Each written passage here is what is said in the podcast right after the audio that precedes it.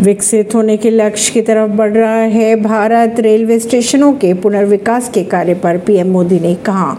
PM Narendra Modi ने रविवार को देश के 508 रेलवे स्टेशनों के पुनर्विकास कार्य का शिलान्यास करने के बाद कहा, भारत विकसित होने के लक्ष्य की तरफ़ बढ़ता जा रहा है।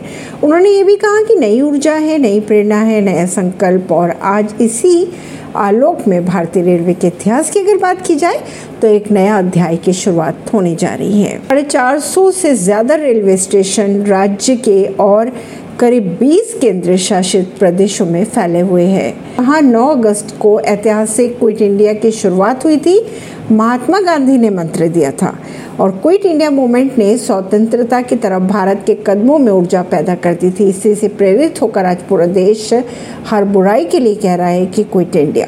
ऐसी ही खबरों को जानने के लिए जुड़े रहिए जनता सरिश्ता पॉडकास्ट से। दिल्ली से अगर